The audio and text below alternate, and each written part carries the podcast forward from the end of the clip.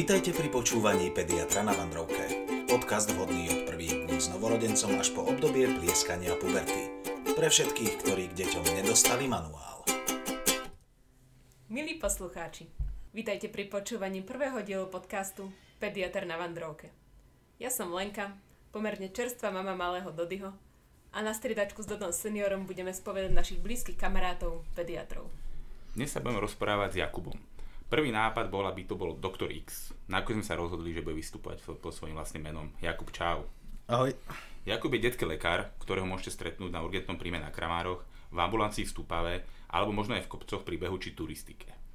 Počas rozprávania, keď sa bude zdať, zdať povedomý jeho hlas, tak potom ste veľký televízny maniak, lebo Jakuba môžete poznať z rôznych soap opier a reality show, ktoré vysielajú v telke. Napríklad uh, zaujímavé série o bytoch. Áno, tam sme boli dvaja Jakubovia. V dnešnom dieli vám predstavíme témy, na ktoré sa môžete tešiť a rozoberieme, čo sa deje na urgente, pohotovosti a pediatrických ambulanciích a kam sa kedy vybrať. Jakub, tak vítaj medzi nami. Ďakujem. A skús povedať nám aj poslucháčom, čo by mali o tebe vedieť a kde ťa môžu stretnúť. Tak ahojte Lenka, ahoj Dodo, čaute uh, všetci. Áno, volám sa Jakub a som pediatér. Čiže nie doktor X. Nie je doktor X, som pediatér. A stretnúť ma môžu na tom jedinom bratislavskom urgentnom príjme pre deti, ktorý je na Kramároch, alebo taktiež jeden deň v týždni pracujem, väčšinou jeden deň v týždni pracujem v pediatrickej ambulancii v Stupave.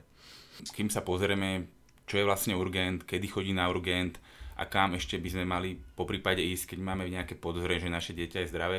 By si nám mohol povedať, že prečo si sa rozhodol pre túto prácu a kedy sa to tebe tak uležalo, že budem lekár, budem pediater?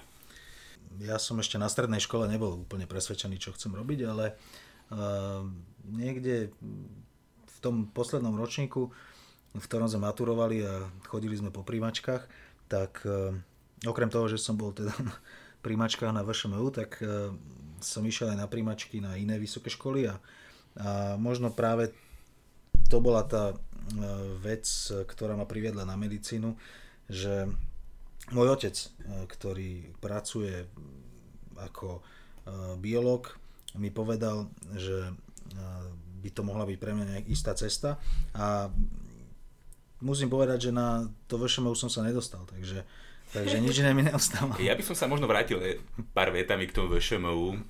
Skús nám povedať o primačkách, alebo je, nejaká teoretická šanta, že si mohol byť herec, spevák, muzikálový herec, čo ja vďaka Bohu verím, že by si bol dobrý muzikálový herec, ale uh, oveľa radšej som, že si pediater, teda musím pravdu povedať. Áno, šance je tam vždy, um, ale v čase, keď ja som robil primačky, a, a, tak, tak som nemal úplne šťastie, lebo Dostal som sa síce do druhého kola, ale príjmačky na VŠMU majú kola 3 a v tom druhom už som nepostupil, takže... Nepoznali talent výberová komisia. Alebo si vedel zaspievať? Spieval som, spieval som, ale ja som taký krčmový spevák. No, za nás musím povedať, že Jakub veľmi dobre hrá na gitaru, spieva, na klavír. Toto by možno bol trošku plán do budúcna, trošku na tom urgente, že spievajúci doktor alebo vyšetrovanie Určite. počas hrania na klavíri. By mala byť cesta, ako prelomiť lady s tými deťmi. Toto určite. A keď sme pri tom urgente, tak uh, ako povedz nám, že, že ako na tom urgente sa máte nejaké nové zábavné historky posledných služieb? Uh, na, urgente, na urgente sa máme dobre. Uh, my sme sa v podstate vždy mali na urgente dobre, teraz sa tam máme o niečo lepšie ešte, lebo ho máme pekný a nový, a, ale čo sa týka tých, tých historiek, tak uh, je skôr také smutné historky sú tie, že aj v tomto období máme stále čím ďalej tým viacej Eh, opitých detí a čím ďalej, tým viac sú mladších ročníkov. Takže zabávame sa po nočných e, takýmito vecami. A, ale samozrejme tých, tých príhod je veľa, určite nás nejaké napadnú pri tom, ako si budeme rozprávať, takže e, niečo zo mňa dostanete. Vy ako urgent, myslím, že si spomínal, že ste taká ako keby vlajková loď. Áno. E, my ako urgent, vôbec ako detský urgent e, v našej krajine sme prví a sme vlastne teraz aj v priestoroch nových, ktoré máme, tak tak je to, ako si povedal, akási vlajková loď. Nie je to moja zásluha, ale je to zásluha nášho vedenia, ktoré, ktoré teda konkrétne človeka, ktorý to dokázal celé zostaviť tak, že skutočne je to urgent, ktorý je na úrovni a myslím si, že to ocenia nielen, nielen ľudia, ktorí tam pracujú, ale aj, aj práve tí rodičia s tými deťmi, ktorí sa tam ocitnú. Ja by som navrhla, skúsme si tak na úvod rozobrať, že aké druhy tejto lekárskej pohotovosti pre deti máme. No, e, s pohotovosťou pre deti je to tak, že kedysi sme mali lekárskú službu prvej pomoci, tzv. LSPP, čo bolo známe e, aj pre deti, aj pre dospelých v rôznych e, obciach, okresoch, všade to je. A to sa v podstate nezmenilo, zmenil sa ten názov. Dneska sa to volá ambulancia pohotovostnej služby, tzv. APS, ako ju voláme aj my. A u nás v Bratislavskom kraji máme jednu a práve tá je v priestoroch, e, ktoré patria e, Národnému ústavu detských chorób, teda konkrétne tomu Urgentu, e, na ktorom aj pracujem. Takže to je jedna forma pohotovosti, ktorú máme. A vlastne ešte existuje tzv. pohotovosť na kolesách, čo je vlastne pod zaštitou nejakej súkromnej služby. Tá tá normálne funguje, viete si tam zavolať, funguje non-stop, teda aj počas noci a vedia prísť vám domov za určitý poplatok. A potom máme urgent. Hej, urgent, ktorý pôsobí 24 hodín non-stop. Vedel by si nejak možno začleniť, že e, v akých situáciách osloviť e, tento urgentný príjem alebo tam prísť, v akých situáciách e, sa vydať na túto ambulanciu alebo vlastne, že mám chore dieťa, že čo, čo teraz? Áno, to je veľmi dobrá otázka. Tiež s príchodom malého dieťa sa necíti dobre. Jaký, jaký by tí rodičia mali taký postup zvoliť, alebo to bolo také rozumné, aby vedeli, na koho sa obrátiť a kedy? Ja by som na ich mieste počúval ten vnútorný hlas, ktorý e, aj bežný deň, ráno, zobudíte sa, vaše dieťa sa nemá dobre, má teplotu, v noci malo teplotu, poviete si, prvé čo vás napadne, e, zavolám obvodnej lekárke, idem za ňou. Tak toto je vec, ktorá keď vás napadne aj o 5. po obede alebo o 8. večera váš obvodná lekárka neordinuje, tak presne preto to vznikla tá ambulancia pohotovostnej služby, lebo tam práve by mali chodiť tie deti, ktoré, ktoré majú problém, ktorý by za iných okolností vyriešili s obvodným lekárom. Čiže ambulancia pohotovostnej služby funguje v pracovné dni od 16. do 22. a, a počas víkendov je to od 7. rána do 10. večer taktiež. A práve na toto vznikla, hej, preto to tam je. A s takýmito problémy, ktoré si vnútorne ten rodič povie, že toto je vec, ktorou by som išiel k obvodnému lekárovi, tak, tak s takou istou vecou pokojne do APSky. Pokiaľ samozrejme ale e, by to bol problém, pri ktorom máte nutkanie volať sanitku alebo povedať si, že hneď to musím riešiť, lebo moje dieťa nevyzerá dobre, tak, tak to sú spravidla tie veci, ktoré končia na urgente alebo ku ktorým si treba zavolať sanitku. Hej, tých diagnóz je mnoho, takže to je vždy vecou tej aktuálnej situácie. Čiže ambulancia to je niečo ako obvodný lekár po ordinačných hodinách. Áno, tak. Je to ambulancia, v ktorej nepracujú lekári urgentu, ale pracujú tam práve títo pediatri, hmm. ktorí tam majú rozpísané služby v Bratislavskom kraji, striedajú sa tam každý deň. Čiže možno na jedného z nich vyjde služba raz za 3 mesiace, na niektorých raz za 2, niek- niektorých raz za mesiac a, a sú to práve tí obvodní lekári, ktorí tam slúžia. Výhoda tej aps minimálne u nás v Bratislave je tá, že sídli v budove Národného ústavu detských chorôb a má všetko po ruke. Hej, čiže je tam laboratórium, je tam rengen, je tam sonografia, sú tam špecialisti, je tam urgent, ktorý je v podstate o, dve vere, o, o dvoje dvere vedľa, netreba sa obliekať, v podstate v papučiach prejdete z jedných dverí do druhých, takže Ehm, aj keby sa pacient zatúlal do aps a patrí na urgent, tak to nemá k nemu ďaleko a, a nič mu nehrozí. A je možnosť napríklad, že si najprv zavolám na tieto pracoviska a povedia mi možno nejaký postup, alebo že čo mám robiť? Keď Určite. Viem? Určite mm, dneska žijeme v dobe, keď každý má doma mobil, však e, není to ako kedysi ľudia nemali telefóny. Takže Naskytuje sa tu tá možnosť, dá sa telefonovať, samozrejme dá sa telefonovať e, e, do tejto ambulancie pohotovostnej služby e, prostredníctvom tej pani spojovateľky alebo spojovateľa, čiže tej, tej linky, ktorá funguje v Národnom ústave detských chorôb.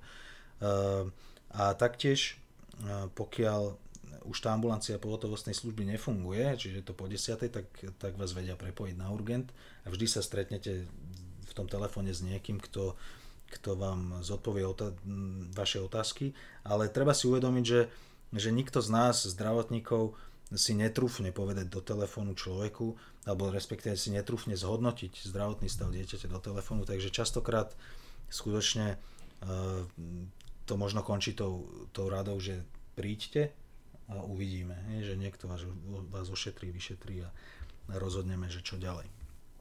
Ale volať sa dá, samozrejme. Pokiaľ máte dieťa, ktoré vám zje lieky, ktoré máte v kabelke, alebo, alebo máte doma opitého tínedžera, ktorý vás zaskočil, alebo nejakým iným spôsobom intoxikované dieťa, napríklad, že vám vaše batola niekde plazivým pohybom sa dostane do rohu izby, kde si z vášho kaktusu odkusne kus nejakého listu, tak e, stále viete konzultovať aj Národné toxikologické centrum, ktoré teda odporúča mať uložené aj v mobile a, a, a viete, viete sa poradiť, že čo ďalej. Týmto by sme možno radi apelovali na rodičov, nedávajte deťom jesť kaktusy. Nedávajte im zjesť žiadne uh, izbové rastliny, lebo, lebo pravda je taká, že 80% z nich sú toxické. Tam treba byť opatrný. A Veľmi. taktiež rozhodne si dajte naozaj všetky čistiace prostriedky, kapsule, ktoré sú také krásne, trblietavé, gelikové, všelijaké mm. a veľmi lákavé pre detičky. A všetci výrobcovia týchto kapsul a pracích prostriedkov čistiacich to určite odporúčavajú deti sú príliš šikovné na to a nikdy neviete, kedy sa kam batola rozhodne Presne tak. sa. Presne tak. Dieťa vylezie aj tam, kam vy nevyleziete. Takže e, tieto veci treba bezpečne zamykať. My máme s tým skúsenosti veľa. E, monitorujeme to. Ja osobne 10 rokov sa tomu venujem, takže e, čo sa intoxikácií týka týchto všelijakých domácich otráv a pseudootrav a kontaktov s rôznymi potenciálne toxickými látkami. Skutočne ich je veľa a mám pocit, že čím ďalej, tým viac. Neviem, či sú ľudia viacej nepozorní alebo v čom to je, ale je to tak. Čím ďalej, tým viac tie kapsule vyzerajú tak láhodnejšie. Musím povedať, že občas keď dávam tie kapsule do pračky, tak rozmýšľam, či do pračky, či do úzda, ale tak zdravý rozum vždy vyhrá nakoniec. Áno, áno, pamätáme si, keď sme boli decka, tak mali také tie žele cukriky e, že jeden cukrík bol balený zvlášť v takom plastovom kelímku. Mohli, sme si ho vyklopiť na ruku a mal ono presne tie, tie štyri farby, ako dneska niektoré tieto kapsule do prania, takže áno, e, možno je to zdedené v tých našich deťoch, že my sme kedysi videli tie e, žele cukriky v tých plastových obaloch a oni si dnes myslia, že to farebné v tom plastovom obale je tiež ten žele cukrík, čo videl môj otec alebo čo moja mama a teraz to chcú jesť. No. Treba dať pozor, aby žele cukrík nešiel do pračky a kapsula do pračky do úst. Áno, v každom prípade dajte ich mimo dosahu detí. Deti sú šikovné, zlaní sa vám v noci z postielky, vylaní sa hore do skrinky a šup ho do Je to, je to. Dobre, tak povedzme, povedzme si, že vyhodnotili sme, necítime sa doma bezpečne, dieťatko, babetko, väčšie dieťa vyzerá byť v ohrození, ideme na urgent, sadneme do auta, do taxíku, čokoľvek. Čo prvé zbadáme na tom urgente? Čo nás tam čaká? No prvé, čo vás dneska čaká na urgente, keď uh, vôjdete do nemocnice, tak uh, bude tam uh, človek za plexisklom v tzv. triáži plus vedľa neho SBS, je tam policajt, je tam, je tam vojak, nezlaknite sa. A toto je skupinka ľudí, ktorá do, dohliada na to, aby sa do nemocnice nedostal človek, ktorý by mal byť v karanténe alebo, alebo by bol potenciálne COVID pozitívny, takže... Vojaci majú flintu alebo sú bez flinty? Neviem, to som si nevšimol, priznám sa, väčšinou, väčšinou eh, ich vnímam ako celok a moc ich neskúmam, ale uh, je dosť možné, prezistíme, že majú. Prezistíme, ale nie, u nás sa určite nestriela, ale uh, je to tak, že od toho marca v podstate e, tohto roka, e, odkedy začal núdzový stav, tak e, aj s tou prestávkou, ktorá bola, ale tá triáž v podstate stále funguje. Takže toto je prvá vec. Druhá vec je, keď prejdete triážou, dostanete sa na registráciu, z ktorej vás nasmerujú do triediacej ambulancie. A triediaca ambulancia je kľúčové miesto, v ktorom sa rozhodne o tom, čo bude s vašim dieťaťom ďalej. Teda aký špecialista ho uvidí, e, do ktorej časti urgentu sa dostane, prípadne či sa dostane do tej APS-ky spomínanej. Dobre, čiže nás uh, prídeme na recepciu a čaká nás tam nejaká poriadna sestrička, nejaká erdek baba, ktorá bráni všetkým prestrašeným rodičom, aby nám tam prerazili dvere a dostali sa až uh, k lekárovi. Áno, vyzerá to ako recepcia, presne ako si povedala. Uh, z tej registrácie na tú recepciu, to je krátka cesta. Hej. Tá recepcia skutočne tak vyzerá, je tam taký pultík, je tam, je tam, spravidla je tam sestra, pediatrická sestra, čiže detská sestra, ktorá má skúsenosti s detskými pacientami, ale plus je tam e, častokrát zdravotnícky záchranár, alebo je tam chirurgická sestra, takže e, to spektrum tých, tých pacientov, ktoré oni vedia spoločne e, so spojenými silami zatriediť, je široké a, a tam sa rozhoduje o tom, akú prioritu dostane vaše dieťa ako rýchlo sa potrebuje dostať k lekárovi a k akému lekárovi sa potrebuje dostať. Lebo odtiaľ, pokiaľ funguje tá APS, teda tá ambulancia pohotovostnej služby, tak ak prídete s dieťaťom, ktoré má 8 rokov napríklad, e, zdravé dieťa, inak zdravé dieťa, ktoré má jeden deň teplotu a začalo ho bolieť ucho a no, triedia sa sestra vyhodnotí, že toto je zdravotný stav, ktorý, ktorý e, bežne rieši všeobecný lekár pre deti a dorast tak vaše dieťa nasmeruje do ambulancie pohotovostnej služby a tam vaše dieťa bude čakať v rade alebo sa v podstate vyrieši eh, hneď podľa toho, koľko tam bude iných podobných detí. Ale ak vyhodnotí ten stav ako závažnejší, alebo teda stav, ktorý neznesie odklad, tak ho smeruje buď priamo eh, na urgent, ten pediatrický, alebo ho smeruje k chirurgovi. To už závisí od toho, že čo dieťaťu je. Čiže dá sa povedať, že ako náhle prídeme, tak e, tá sestra vyhodnotí a nie je to, že kto prvý príde, ten prvý je na rade, ale je to podľa tej závažnosti stavu. Nie, presne teda, presne tak. Je to tak, že to samotné triedenie spočíva v sérii otázok a niekedy aj meraní e, vitálnych funkcií a trvá krátko. Hej, to je vec, ktorá trvá možno minútu, dve, tri, maximálne 5 minút a ak tam prichádzajú ďalší a ďalší pacienti, tak, tak tam sa nečaká. Hej? A, ale to, čo už nasleduje ďalšie, tak to vôbec nezávisí od toho, kto kedy prišiel. Nie je to o tom, že kto prvý príde, prvý odchádza a už vôbec nezáleží na tom, akým spôsobom sa tam dostane. Čiže e, neznamená to, že keď ja prídem na urgent sanitkou, tak všetkých predbehnem a prvý odtiaľ odídem s lekárskou správou v ruke a s vyriešeným problémom. Dobre, takže apelujeme na uh, rodičov, že pokiaľ máme len nejaké teplotky, bolesti uška a nechce sa nám čakať, riešením naozaj nie je sanitka? Určite nie, lebo vy tam tou sanitkou síce rýchlo prídete, ale aj tak vás predbehnú všetci tí, ktorí budú mať vážnejší problém. Takže toto určite nie je riešenie a určite to teda nie je riešenie v Bratislavskom národnom ústave detských chorób. Nie.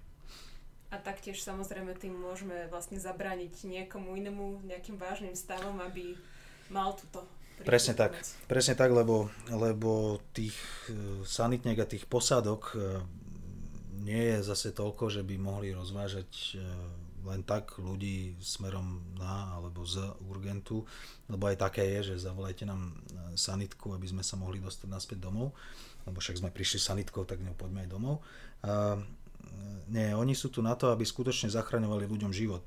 Takže nie je, nie je to vhodné volať e, sanitku v časoch, alebo teda e, v prípadoch, v ktorých e, je to zbytočné. Len kvôli tomu, aby sme si urýchli cestu do nemocnice alebo cestu k lekárovi. Že dôležité zhrnutie z urgentu je dôverovať triediacemu pracovníkovi a v podstate počkať, lebo vy doktori pravdepodobne pracujete, nedávate si čajík v ordinácii. Áno, no nás nevidno, hej, nás z tej triediacej ambulancii nevidno, ten urgent je veľký, no, môže to tak vyzerať, že nič sa nedieje, ale, ale nás tam tiež nie je 20 a tiež sa možno práve venujeme niečomu inému, nejakému inému pacientovi, takže to, že niekto čaká a čaká niekde, kde má pocit, že zrovna možno tie triediace sestry nič iné nerobia, lebo, lebo sa o ňo postarali a, a má pocit, že prečo sa so mnou nič nedeje, prečo tu stále sedím. To neznamená, že, že niekto na takéhoto pacienta kašle. Hej. No, ten pacient je tam, my o ňom vždy vieme a dostane sa na rad hneď, ako to pôjde že máme nejaký boxový systém, tam sú boxy, do ktorých e, pacientov umiestňujeme a do tých boxov ten lekár za tým pacientom príde.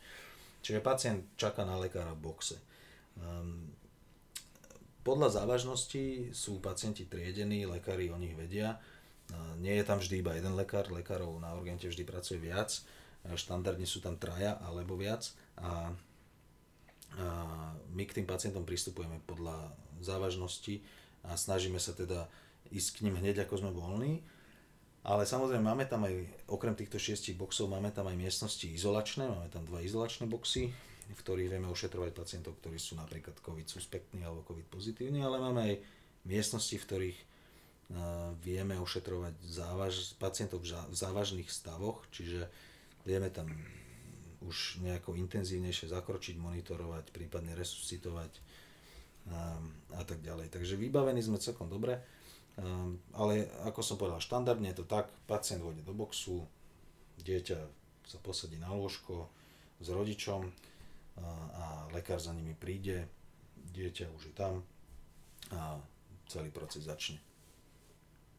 A prvé beriete, neviem, detičkám krv, tlak, teraz pri dospelých to je asi taká klasika, že sa asi monitorujú takéto funkcie, ale pri tých deťoch... Vy, vy u nich už v podstate máte nejaké informácie o tých triediacich sestier? Oni tam, alebo... Áno. Uh, vy už vie, viete, kto vám príde? Aspoň nejakú tú základnú, že čo by to malo byť? Presne tak, no. Tá triediaca sestra je, je práve na to, aby zistila, čo tomu pacientovi asi je. A Teraz sa u nás prelínajú také dva systémy triedenia. Jeden bol založený skôr na tých meraniach, e, tlaky, teplota, pulzy, e, dychy a podobne. A, a prelína sa to s takým iným systémom, ktorý sa skôr pýta na tie subjektívne ťažkosti a pozerá sa na toho pacienta ako takého. Čiže toto my prelíname dokopy, pacient príde, má už so sebou nejaký triediaci lístok, ktorý teda on nedrží v ruke, ale ten triediaci listok ide s ním, má ho so sebou tá triediaca sestra, ktorá ho tomu lekárovi odovzdá. A na tom triediacom listku je napísané, že koľko bodov má ten pacient a podľa tých bodov my ho vieme zaradiť do kategórie priorit a vieme k nemu pristupovať. Toto ešte určite tiež rozoberieme v ďalších častiach, lebo viem si predstaviť, že taký subjektívny pocit pre, pri dieťati, ktoré napríklad nerozpráva, musí byť veľmi zaujímavý. Áno.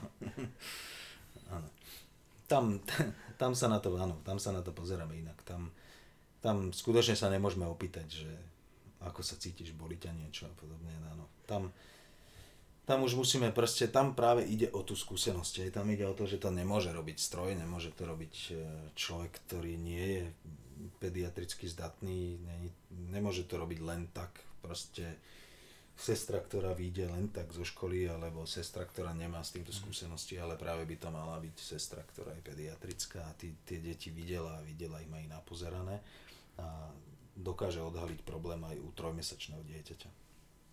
Mohli by sa trošku povenovať aj tomu vášmu urgentu, ako si spomínal. Máte čerstvo nový, vynovený urgent. Vy ste tak jeden z prvých na Slovensku.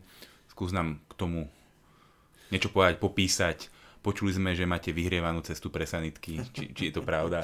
Áno, máme.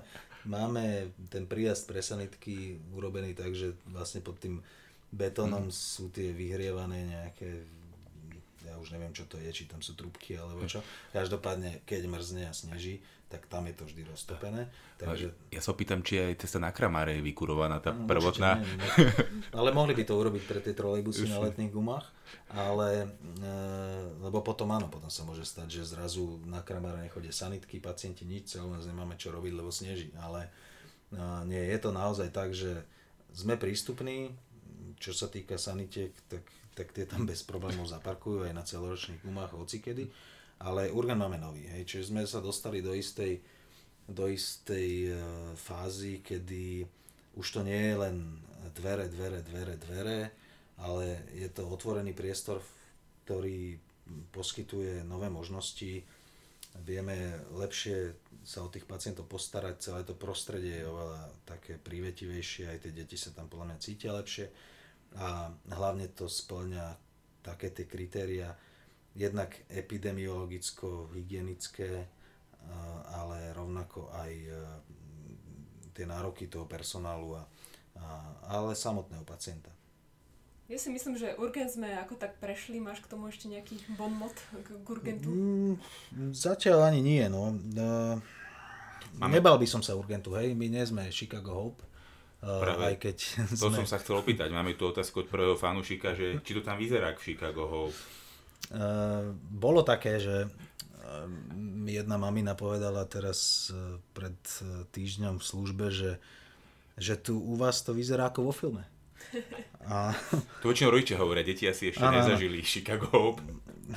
Mňa hneď napadla otázka, že v akom filme, ale, ale nie, ostal som s pokorou vďačný, že skutočne sme vyriešili problém a išlo to hladko, my sa snažíme, takže hej, niekedy to možno vyzerá ako vo filme, ale to vďaka tomu, že tie priestory sú ozaj pekné, ale ale nebojte sa, my zase nie sme na bežecom páse, že máme tam 30 ľudí naraz, tam jeden krváca, z druhého resuscitujeme, tretí tam vykrikuje, lebo je v nejakom ošiali a podobne. Aj keď niekedy to tak vyzerá, ale nie je to tam tak vždy. Takže urgentu sa bať netreba a pokiaľ máte pocit, že treba prísť, tak treba prísť.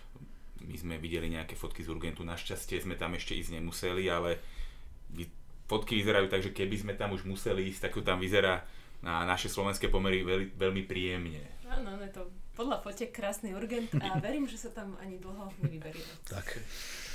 A kam však chodievame a posledných 5 mesiacov skoro, je obvodný lekár. Áno. Obvodný lekár je asi niečo, čo by každé dieťa malo mať vo svojej kartotéke doma. Skúsme najprv nažrtnúť, že ako si takého obvodného lekára pre dieťa vyberieme a, kam, a kedy, kedy si ho vlastne máme vybrať? Takto. No, mm, niektorí ľudia si povedia, že ho majú vybratého ešte ani nečakajú dieťa. Hej, že to, ten čas, že kedy si ho máš vybrať, mm, to sa nedá jednoznačne povedať, ale mala by si ho mať, keď ideš do, pôro, do pôrodnice rodiť, mm-hmm. tak tam už sa budú pýtať, že komu teda majú poslať tú správu o tom novorodencovi, kto bude ten všeobecný lekár pre deti. A, čiže minimálne ten týždeň, by som povedal dva, možno mesiac pred tým, ako, ako by ste mali ísť e, rodiť mamičky, tak e, by ste mali vedieť o tom, že kto bude ten obvodný lekár pre to dieťa. No a ako si ho vybrať, tak e, tu sú viaceré pohľady na vec. Niekto si vyberá lekára podľa toho, či sa mu páči alebo nepáči. Niekto povie, že to má byť žena, niekto povie, že to má byť muž, niekto povie, že uh, musí to byť jednoznačne teda múdry doktor, nie? že niekto si dáva záležať na tých, na tých referenciách a na tom uh, pozadí, na tom nejakom vzdelaní toho lekára. A iný sa na to pozera prakticky a povie, že pre mňa je to jedno, kto to bude, však to je fuk, to, to dieťa zaočkuje, však všetci vyšli z tej istej školy, tak snad tomu budú rozumieť rovnako a povie si, že ja chcem toho lekára, ktorý je hneď tu za rohom, lebo to mám na pešo z papučia a nemusíš proste dieťa dávať do kočíka, alebo kúsok sa prejdeš a hotovo. Takže mm, za mňa je veľa spôsobov, ako si toho lekára vybrať. Ale ktorý je ten správny, tak e, to už nechám na všetky. Ja osobne by som si vybral takého, e, na ktorom mám dobrú referenciu. Pokiaľ teda sám nie som pediatr. Čiže te, čisto teoreticky čakáme babetko, má sa čo chvíľa narodiť, tak e, si najprv pozriem možno, že kto je naš, naša spádová oblasť, aký lekár tam patrí, možno si zistím nejaké informácie, zhodnotím, či sa mi pozdáva, nepozdáva, možno sa tam dá navštíviť toho pediatra, zavolať si, že či teda je to naozaj tak, či tam patríme a dať im možno nejakú noticku, že môžu čakať nového pacienta. Áno, no optimálne je, aby aj pediatr vedel o vás, že ste sa rozhodli k nemu prísť pred tým, ako tam prídete. Čiže nie, áno, jasné, nie je to len o tom, že ja si vyberiem, že tohto chcem, ale musím sa s ním dohodnúť. Všade sa podpisujú dohody dneska, to sú dohody o, o starostlivosti, a tak ďalej, proste zmluva, zmluva. Takže mm, je to tak, že ten lekár, ktorý je v tom vašom okolí, teda má nejaký spád, má nejaké ulice, nejaké územie, tak ten musí zobrať vaše dieťa, lebo takto je dané. Čiže neexistuje, že by nejaké dieťa ostalo vysieť niekde v lufte a nemalo obvodného lekára. Každé dieťa niekam pristane, aj keby zrovna malo rodičov, ktorí si žiadneho nevyberú. Tak niekam tá karta, tá správa niekam ide, lebo tá rajonizácia funguje. A pokiaľ sa vy rozhodnete, že chcete mať obvodného lekára na opačnom konci mesta alebo niekde inde, tak e, samozrejme takýto lekár vás môže prijať, ale môže vás aj odmietnúť. Takže tamto je už na tej osobnej dohode. Ja by som sa opýtal, Jakub, vieme o tebe, že máš syna. Áno. Syn chodí k obvodnej lekárke, alebo si zároveň aj jeho obvodný lekár, keďže o tebe vieme, že máš ambulanciu v Stúpave? Nie, nie, nie, ja, ja nie som jeho obvodný lekár, aj keď sa priznám, že uh, už som ho niekoľkokrát uh, očkoval, uh, v tomto som jeho obvodného lekára suploval, ale robil som to práve preto, lebo, lebo on sám chcel, aby som to bol ja, kto ho zaočkuje, ale mm, nie. Obvodného lekára mal najprv teda lekárku, ktorá bola aj mojou obvodnou lekárkou, keď ja som bol dieťa, ale tá žiaľ už nie je medzi nami, takže prešiel niekoľkými a teraz je u obvodného lekára, ktorého má najbližšie k bydlisku. A potom by ma zaujímalo, ochorie ti syn, zobereš ho, že idete k obvodnému lekárovi, zaklopeš na dvere a už mu dopredu povieš diagnózu, alebo poslušne hoci ako pediatr čakáš, aká to diagnóza bude. Ne, no toto sú tie výhody toho, že keď máš doma pediatra, tak e, v podstate nepotrebuješ žiadneho hľadať. Keď je niečo s ním, tak zatiaľ, teda doteraz musím povedať, že sme si s tým vedeli poradiť aj bez toho, aby sme chodili k obvodnému lekárovi, ale mm, ja môžem byť len vďačný za to, že mm, máme syna, ktorý je, ktorý je v podstate zdravý a nič vážne zatiaľ e, sme riešiť nemuseli. Takže tých návštev u toho pediatra je veľmi málo. Lebo môže to byť taká docela zaujímavá situácia, keď prídeš so synom k obvodnej lekárke, zaklopeš, Dobrý deň, pán doktor, dobrý deň, pán doktor, ano, som syna.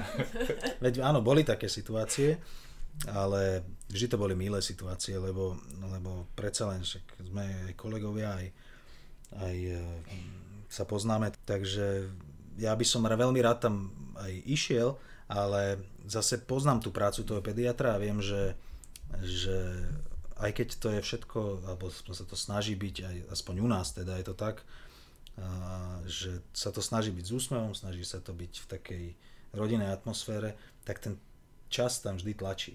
Akože vždy je niekto ďalší vonku, kto sa chce dostať donútra. Čiže ja z tej pozície toho pacienta alebo rodiča toho dieťaťa si toto uvedomujem, čo si možno mnohí rodičia neuvedomujú. A preto pokiaľ nemusím, tak ja so svojím dieťaťom k tomu pediatrovi nechodím. Prevencie to treba absolvovať, ale ale inak nie.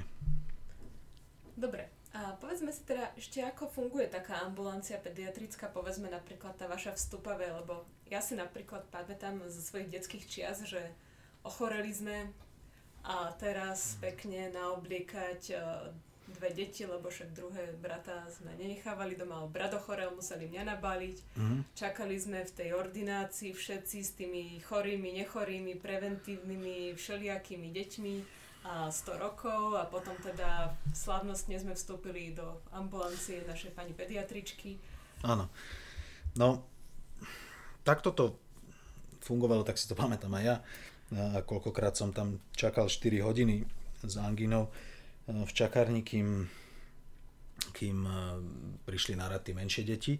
Ale e, dneska to funguje tak, vzhľadom na tú koronakrízu, ktorú zažívame, že že mm, v podstate neviem ako teda je to v iných ambulanciách, ale, ale my v Stupave máme určený čas, kedy robíme prevencie a poradne, čiže máme čas pre zdravé deti.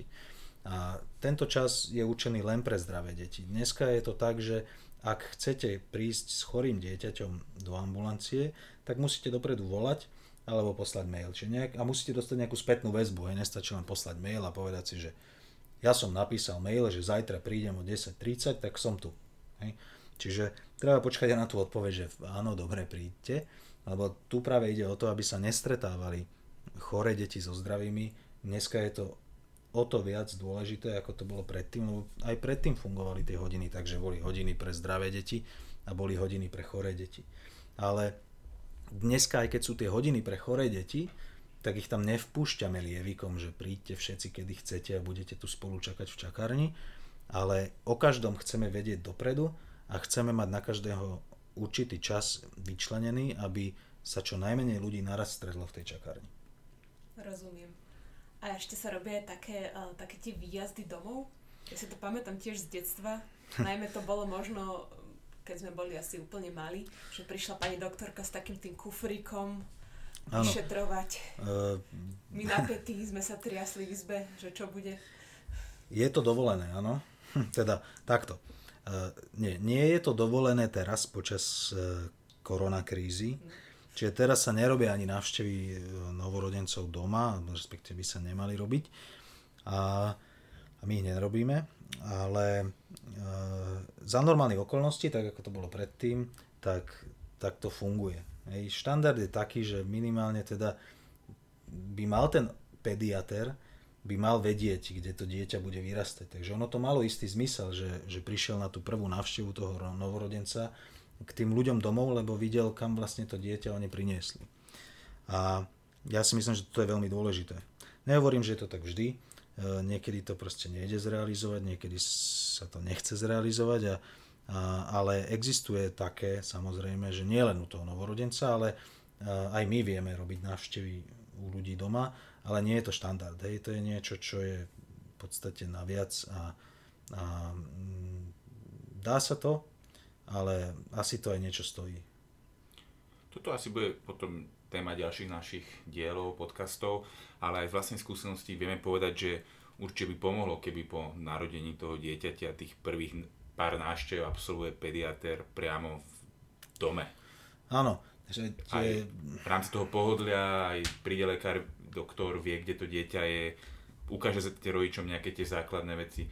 Lebo z vlastnej skúsenosti obvodnú lekárku máme veľmi sympatickú, veľmi príjemné prostredie, ale trošku sme sa cítili jak na takej pasovej linke. V časovej tiesni, prvýkrát s dieťaťom, pozeráš na dieťa, pozeráš na doktorku, ne, nevieš kam z konopy, tak možno aj tu bola tá cesta, že v dome, keď je človek v pohodlí, vie sa viac opýtať, možno niekedy. Nie, určite to má prínos, len tam treba mm. povedať, že, že potom ale ten všeobecný lekár, teda ten pediater, by musel asi mať nejaký teleport alebo čo, ano. aby dokázal proste sa premiesňovať z jedného miesta na druhé, lebo, asi... lebo my máme koľkokrát, nám sa stane, že, že v priebehu troch hodín do obeda vidím 8 novorodencov alebo 7, ktorí proste prídu za sebou. Nehovorím, že je to prvá, prvá návšteva, ale môže to byť to druhá alebo tretia, alebo z pravidla ich vidíme trikrát v tom prvom mesiaci a to sa nedá oblietať. Pokiaľ by tí ľudia bývali v jednom paneláku, tak by to išlo. Áno, áno. Ale inak, Každému paneláku jedného pediatra. Áno. Toto boli tí rodinní lekári, ktorí u nás žiaľ nefungujú. No. Nebudeme spomínať, kde bývame, ale my sme tak na bytový komplex máme dokonca troch pediatrov, zatiaľ tajných, bez menoviek na zvončíkoch. Ale už nie sú tu už voľné byty, takže nemusíte sa sem stiahovať. Nie. No. Ja by som ešte tak predposlednú otázku. No. Ja by som dal pred predposlednú. Pred predposlednú? Aká je tvoja pred, predposledná? To, to bude prekvapenie na záver. No, Aj posledná bude prekvapenie. um, máš nejaký tip pre nás rodičov? On sa to ťažko asi hodnotí vzhľadom na nejaký vek dieťaťa, ale nejaká že prvá pomoc, že čo mať doma, alebo čím byť vybavený? No, uh, v prvom rade uh, najlepšie je mať doma pediatra a keď nemáme? Keď nemáte pediatra, tak suseda pediatra. Tak suseda pediatra alebo telefónne číslo na pediatra, kamaráta pediatra alebo príbuzného pediatra. Ale teda pokiaľ nemáte ani jedno z toho, tak je dobre mať doma minimálne ten zoznam čísel, ktoré podľa mňa každý z nás niekedy v živote využije a to je tá 112, 155, Národné toxikologické informačné centrum a napríklad pre nás bratislavských je to tá spojovateľka v tom Národnom ústave detských chorob, ktorá vás vie prepojiť do ambulancie pohotovostnej služby alebo na urgent, keď sa potrebujete poradiť. Okrem toho samozrejme je dobre mať doma mm, lekárničku, v ktorej u detí na prvom mieste by som povedal je e, niečo proti bolesti, či už je to nejaký sírup alebo čípok s ibuprofenom alebo e, s paracetamolom, to je jedno, ale niečo takéto doma treba mať. U tých babetiek malých Simetikon, teda sú rôzne tie prípravky na tie prdy a, a, toto je také podobné a, bolavé brúška rektálne rúrky a Mm. samozrejme dezinfekcia, lebo však nikdy neviete, udreté hlavy, rozťaté obočia, rozrazené pery. Takže, ale to si myslím, že každý z nás doma má a mal by mať. Minimálne sa tým budeme v ďalších dieloch ešte zaoberať, týmito kaskadérmi. Určite. Jakub, vieme o tebe, že pracuješ na urgente, chodíš občas do ambulancií, občas si na pohotovosti, ambulantnej pohotovosti. Vieme o tebe, že si fungovala ako doktor na telefón v rámci nejakej špeciálnej služby, serióznej služby. ktorá, ktorá z týchto ťa najviac tak náplňa baví, keď si v práci akurát? Ale... Najviac ma baví práca na urgente. Určite. Lebo tá je pestrá a nie, že by som nechcel spoznávať všetkých osobne, ale, ale eh, až teda do hĺbky, ale v tom je pekná tá práca toho obvodného lekára. Ale tá práca na tom urgente aj v, aktuálne teraz v tom veku, akom som a v, s tým nábojom, s ktorým dokážem pracovať, je to optimálne pre mňa, takže urgent, určite urgent. Pri Urgente vzniklo aj také zaujímavé občianske združenie s ešte lepším názvom Koza na strome. Vedel by si nám ešte možno povedať niečo k tomuto občianskému združeniu, vďaka ktorému vlastne aj tento podcast a ďalšie diely budeme nahrávať? Mm, tak to je občianske združenie, ktoré e, vzniklo, v podstate tá myšlienka vznikla dávno predtým, ako vznikol ten samotný názov. A, a tá myšlienka vznikla v hlavách nielen teda lekárov, to vzniklo v hlave Doda, v mojej hlave, v tvojej hlave, v, v Borisovej hlave, Pozdravujeme e, Borisa. v hlave Marcelovej, v hlave Kamilovej, tých ľudí je strašne veľa a e, je to akési občianske združenie, ktoré, ktoré by malo, alebo ktoré by chcelo pomáhať nielen ľuďom, ktorí sú zvonka, ale aj ľuďom, ktorí sú znútra. Čiže sú to ľudia aj z urgentu, aj sú to naši blízki, aj sú to športovci, aj sú to pacienti, aj sú to zdravotné sestry, asistenti. mm, V podstate my nie sme vyhrotení k ničomu konkrétnemu, len máme potrebu e, niekde niečo založiť, niečo pomôcť, niečo, niečo proste spraviť, aby, aby sa vôbec e, e, niečo pohlo k lepšiemu. Čiže zhrnieme to, OZ Koza na strome bude, bude posúvať zdravotníctvo, najmä teda tú pediatriu, niekam do vyššín. Ehm, Uvidíme kam. Dúfajme, ale nie len to. Hej. Ja dúfam, že túto s, s Dodom, uh, hokejistom, uh, na bratrancom, Určite si kladete otázku, prečo koza na strome. Viete prečo? Lebo traktor bol obsadený. tak, tak. A nie len traktor, ale aj kaktus. Aj kaktus. Názvu tohto e, občianskeho združenia, ako aj ďalším témom sa ešte určite budeme venovať v ďalších častiach. V tejto chvíľke vám ďakujeme za čas, ktorý ste venovali počúvaniu. Veríme, že ste sa niečo nové dozvedeli a naladili sa na nasledujúce časti. Jakub, čo bude naša ďalšia téma? No tak e, v ďalšej časti podcastu e, by sa nám malo narodiť dieťa. Teda budeme sa rozprávať o tom, čo sa s babetkom deje v jeho prvých minútach a hodinách života. Fúja, že aké ďalšie dieťa, nám tu jedno zatiaľ stačí. Ale ja už sa teda veľmi teším, Dodo neviem ako ty. Na ďalšie dieťa? Alebo na ďalšie dve dieťa? No. Zatiaľ sa tešíme na ten ďalší diel podcastu a, a nezabúdajte, že počúvanie podcastu nenahrádza návštevu lekára. Presne tak.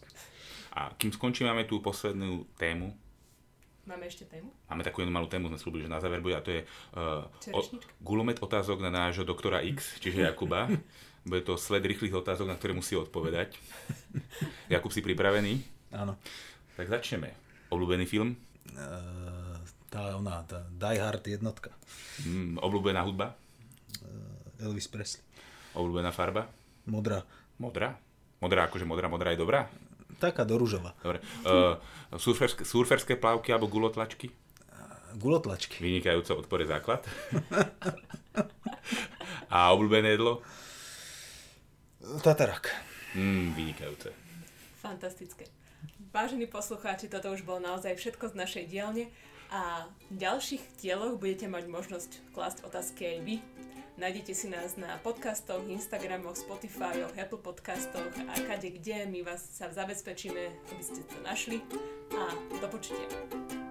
Čus. Ahoj. Bolo tlačky. Počúvali ste podcast Pediater na Vandrovke a to vďaka občianskému združeniu Koza na strome a moja pediatria.sk.